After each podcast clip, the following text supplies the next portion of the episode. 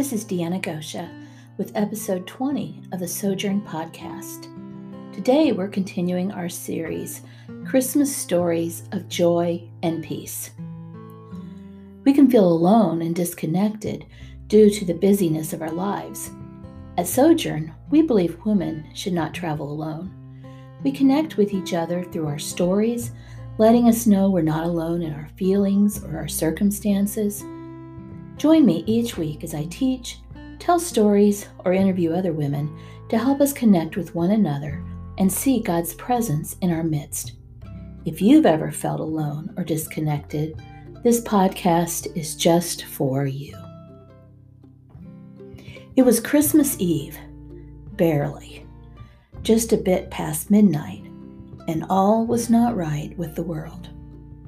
I was 31 weeks pregnant and in a hot mess as I woke up to find my water had broken and we were five hours from home at my parents' house. You would think I'd wake up my husband, but no.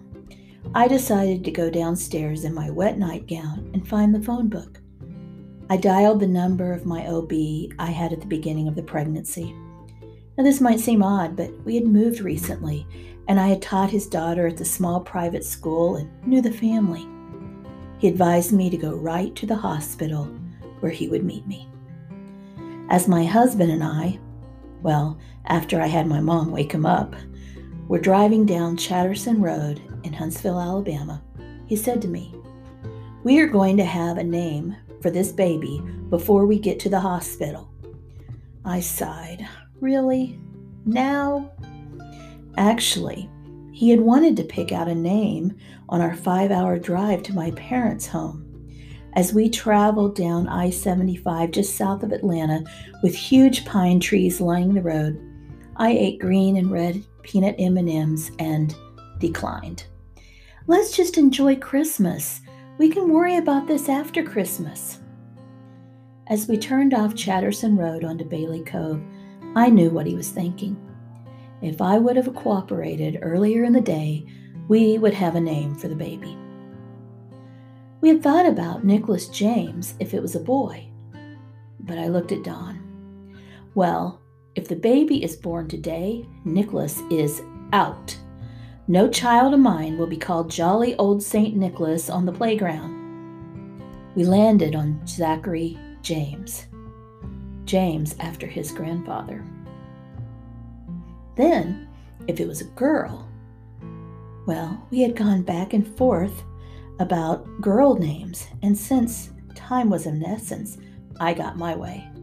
Alexandra Jane, it would be, after my grandma. That day, we went from thinking we would be in the hospital trying to keep labor away to me going into labor to an emergency C section being formed. Little Zachary James was born and whisked off to the NIC unit. They pushed my bed through the maze of incubators and warming beds so I could get a glimpse of him on the way to my room. There I was Christmas Eve night, pushing a button to release pain meds, feeling disoriented, scared, lonely. The nurse had placed a Polaroid picture of Zach next to my bed, taped to the railing so I could look at him. I did often, with tears coursing down my face. Would he live? When could I hold him? This isn't the way it's supposed to be. The next day, I sent everyone home to be with our oldest son, Blaine.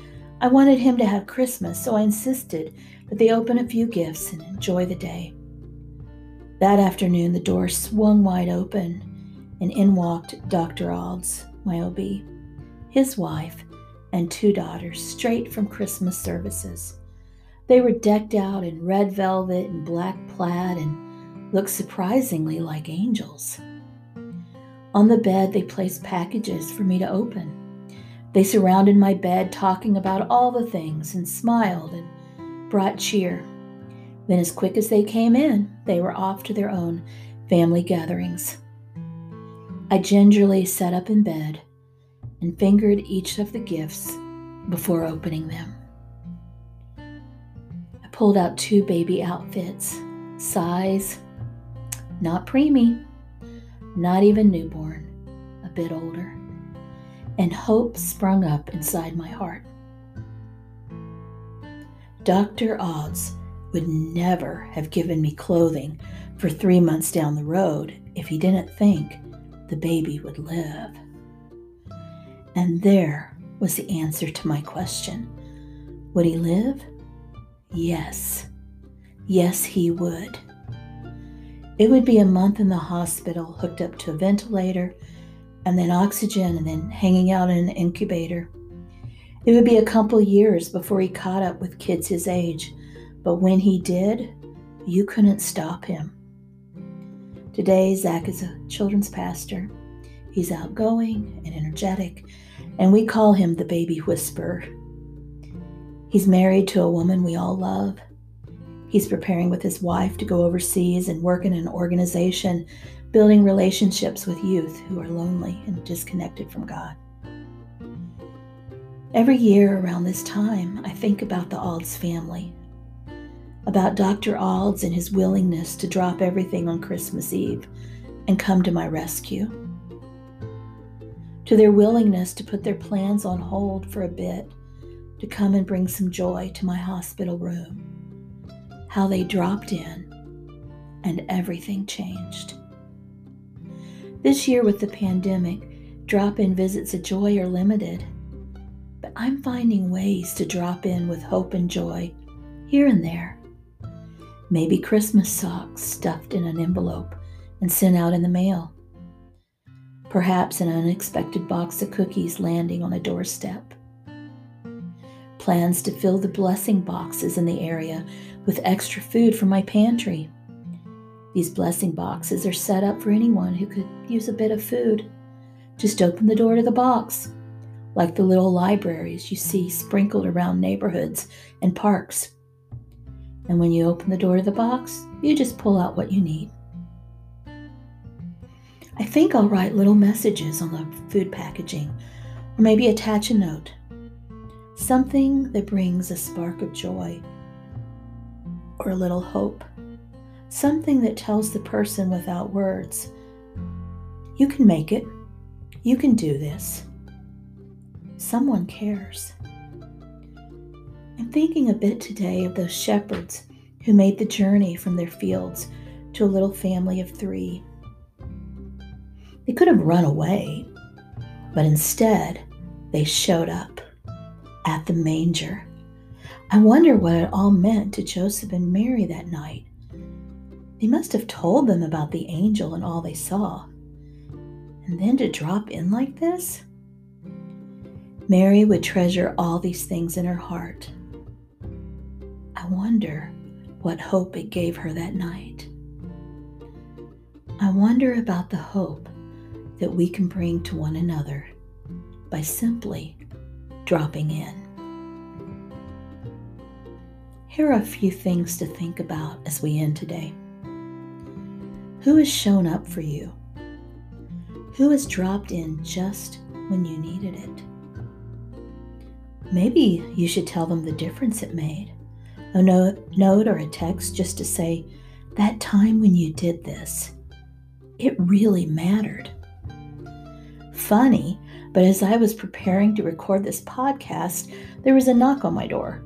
And there on the front porch, with masks on and social distancing, were two dear Sojourn women that have traveled along with me in the Bible studies for years, holding out gifts, just dropping in to spread some joy and hope.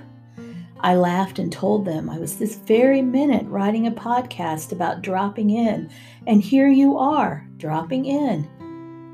I can't even begin to tell you the difference that made in my day. Who do you need to show up for? How can you drop into someone's life right now to bring hope and joy? What could you email? Snail mail, text, drop on a doorstep, or order through delivery that might tell someone to keep on going, to not give up. What might bring some joy to someone today. Make a plan and then go do it. Thank you for listening to our podcast. Join us for more Christmas stories of joy and peace during the month of December. You can find us on Facebook and Instagram as Sojourn Women. Follow us there for Sojourn updates. And please share our podcast with someone who might need it today.